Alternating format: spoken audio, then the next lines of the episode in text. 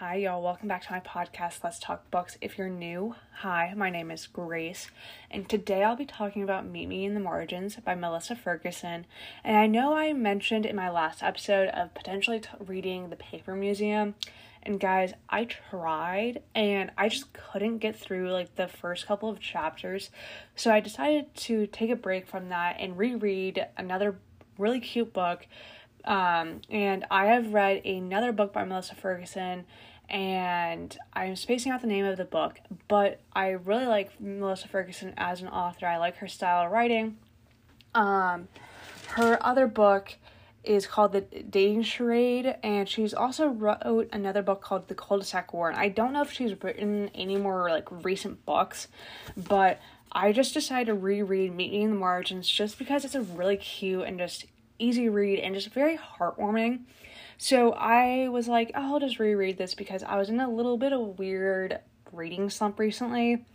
And so I was like, you know what, let's just do this and let me give you all a little bit more context and hopefully you guys fall in love with this story as much as I have and hopefully you guys give it a chance and read it. But let's get into it. So this book focuses on the perspective of Savannah, who is our main character, and she is an editor for this publishing house. And this publishing house is very small and hasn't been doing that well recently. Um, and economically, it's just not, just like I said earlier, it's just not doing great.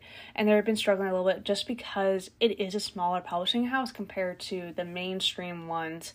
And I don't know if the names of the publishing houses that were mentioned in this book are actually actual publishing houses, so I can't say like, oh, this is what's like because I don't know enough about the editing and publishing world to be able to give that information to y'all.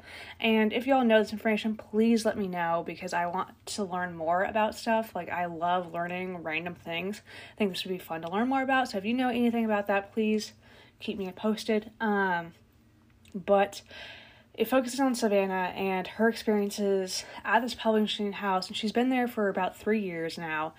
And they recently got a new boss or kind of head guy who is under this other gal. So let me give you guys a little more understanding. So the head like person of this publishing house is Mrs. Pennington, and she has been the head of this publishing house for I think 20 or 30 years at this point. And then she brought in her son, Will. And Will comes off as a very serious and very just like efficient guy.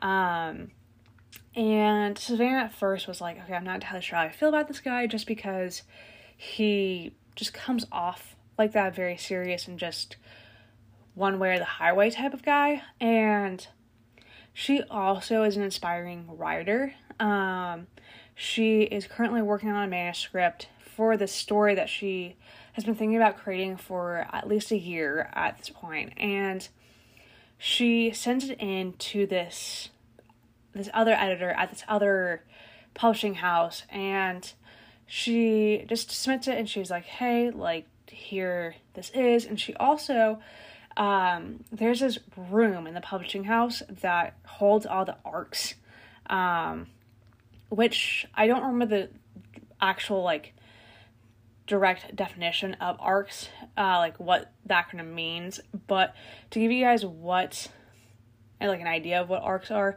it just means like pre-released books so they're kind of like the final like manuscript or like second to final manuscript of these stories that authors have written. And it's books that like haven't been published yet, but are kind of manuscripts that like it's kind of like the final manuscript before they officially get published whenever they like are supposed to get published. And if you guys want to have a better like understanding of those, go like look it up because that's like a very brief summary of what it is. So if you want to learn more about it, just go research it. Um, but she goes into this room and she is like working on her manuscript and the reason why she's working on it is because she has a deadline um like she was supposed to submit it like I think sooner. She's been just postponing submitting this manuscript, and she leaves it in the ARC room, and a mysterious editor or mysterious help editor, I think yeah, editor is the best word for this. So some mysterious editor comes into the ARC room and makes edits to this manuscript of hers. And she gets really worried because the publishing house that she works for is a house that focuses on like nonfiction and kind of poetry stuff and not romance novels. And her book is a romance novel. So she is worried because she doesn't want people to know that she's writing this manuscript and also giving it to another publishing house to look at and publish potentially. And so she looks at this editor's notes and is like, oh my gosh, like this is not, like this is nerve wracking. And also, I think she is a little bit upset about it because she gets criticized for her writing, and criticism can not be fun to hear or read. So, completely understandable what how her response was about it.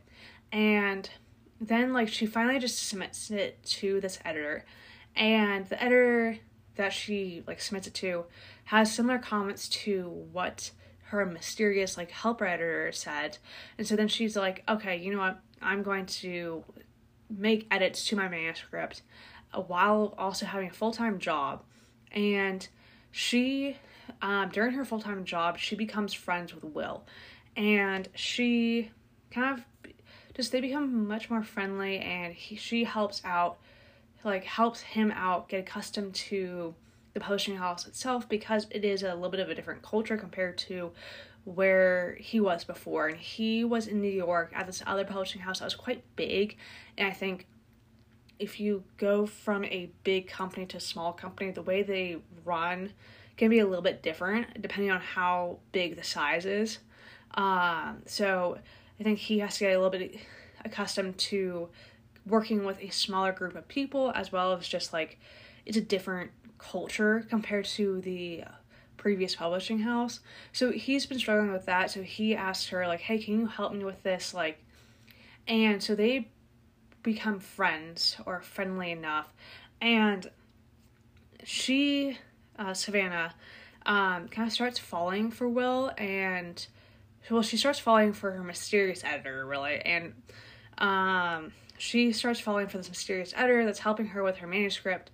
And also to give you guys a little more information about Savannah's family, so she um, lives with her sister currently named Olivia, and her sister is much, very much into like the fitness world and um, just meal prep and all that thing, like all those things. And she has she created this business or this like nonprofit organization. I'm a little bit confused on what exactly the not like what it was, but it was some sort of nonprofit organization or some form of a company that like every year once it hit like a certain month, it was like to hit this goal of like the amount of steps. And she like her sister is also like the golden child. Like she kind of outshines Savannah, and Savannah feels like she's not um, good enough or not someone who like feels like she like um, she feels like she's not like as important because of all the accomplishments that her younger sister has done and i think that can be completely understandable like i can understand that um, and i think if you have siblings i think you could probably understand that if you were the one who was kind of in that sort of dynamic. Um, so I get how she feels in general. Like that's understandable. I think like siblings, if you have siblings, I feel like you'd have a better understanding of what that feels like compared to being an only child. Um, so she has to deal with that as well as um, her ex boyfriend, who she was dating for about like t- on and off for 10 years, ends up breaking up with her and then starting to date her sister. Um, like, I pretty recently after they broke up, and then by the end of the book, we learn that this ex boyfriend, whose name is Ferris, um, was still in love with Savannah and tells her like, "Hey, I'm still in love with you. Like, I'm so sorry for everything I did. Like, I want to get back together with you." And Savannah's like, "No, I'm not doing that because my sister is more important to me than you." And like, he broke up with her multiple times, and she was like, "No, like you are not good. Like you, what you did is not cool." And you going and breaking up with me, going to my sister and dating her, and then essentially telling me that you love me when you're still like dating my sister as well as being her fiance. Like, and I mean, to give you guys clarification if you're confused, um, Ferris and Olivia are like engaged. And then when, so Ferris, um, tell Savannah, like, hey, I'm still in love with you, while he was in freaking engaged with Olivia, who is Savannah's sister.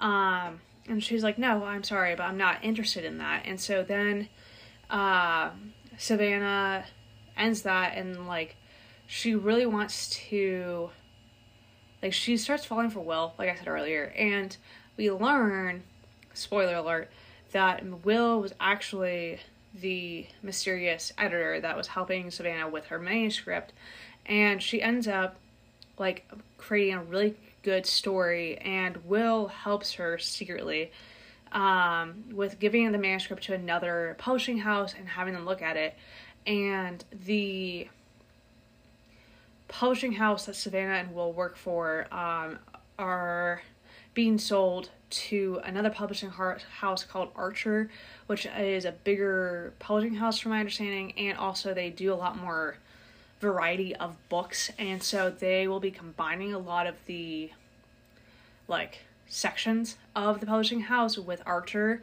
to make things smoother or I don't know if that's the best way of phrasing it, but like they have to like reorganize how the company is working because it's combining two companies if that makes sense, or merging.